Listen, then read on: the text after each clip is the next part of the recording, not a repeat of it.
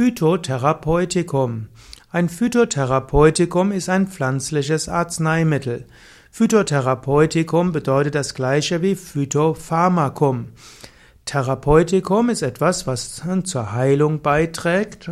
Therapeutikum ist etwas, was man für eine Therapie verwenden kann. Ein Pharmakum ist etwas, was als Arznei dient. Und Phyto hat etwas mit Pflanze zu tun.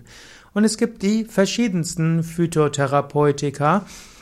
Man kann sagen, alles, was Pflanzen enthält oder Pflanzenbestandteile enthält, die aber noch von der ganzen Pflanze rühren und nicht künstlich hergestellte, ja nur die Wirkstoffe enthält, ist eben ein Phytotherapeutikum.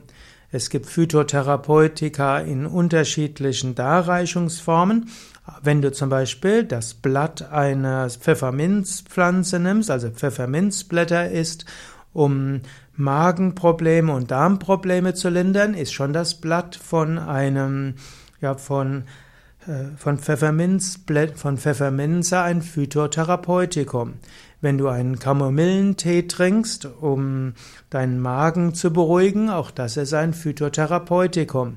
Oder wenn du Inhalationen machst mit, äh, mit ja, zum Beispiel Teebaumöl oder mit Eukalyptusöl und das machst, um deine, dein Husten zu reduzieren oder um Schnupfen zu heilen, dann nimmst du auch hier ein Phytotherapeutikum.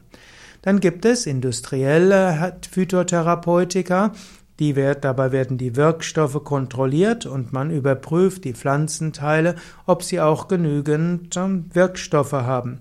Zum Beispiel gibt es ja Johanniskraut und Johanniskraut hat sich als wirkungsvolles Mittel gegen Depressionen und Ängste erwiesen.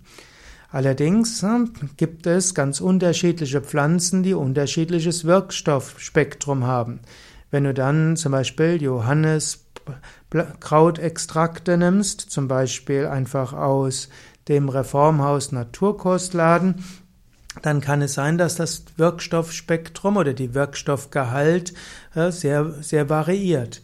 Wenn du dagegen ein Johanniskrautpräparat zu dir nimmst aus der Apotheke und das ein Präparat ist, wo Wirkstoff kontrolliert ist, dann weißt du, es hat die Menge an Wirkstoffe, die du vielleicht brauchst. Es könnte aber auch gut sein, dass es besser ist, ab und zu mal etwas zu variieren, als die gleiche Wirkstoffmenge zu haben. Letztlich hat man dort nicht ausreichend empirische Forschungen. Es gibt also Phytotherapeutika in verschiedenen Darreichungsformen. Es gibt sie als Kapseln, auch als vegane Kapseln, als Tablette. Es gibt sie auch als äh, Auszug. Es gibt zum Beispiel Pflanzensäfte und es gibt auch Kombinationen, wo verschiedene Pflanzenfrischsäfte miteinander kombiniert werden. Es gibt äh, darüber hinaus auch Phytotherapeutika als Salben, die man aufträgt. Und es gibt auch Phytotherapeutika als Badezusatz. Wenn du also ein, in das Bad ein bestimmte Pflanzenmittel dazugibst, um zu heilen, dann ist das auch ein Phytotherapeutikum.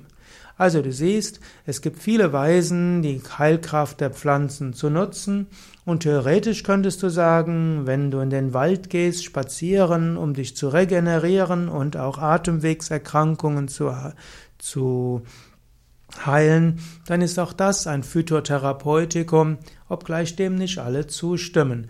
Aber man weiß zum Beispiel Menschen, die regelmäßig im Wald sind oder auch nur, ab und zu, nur direkt vor ihrem Haus einen Baum haben, haben eine höhere Lebenserwartung und Qualität als Menschen, die keinen Baum regelmäßig anschauen.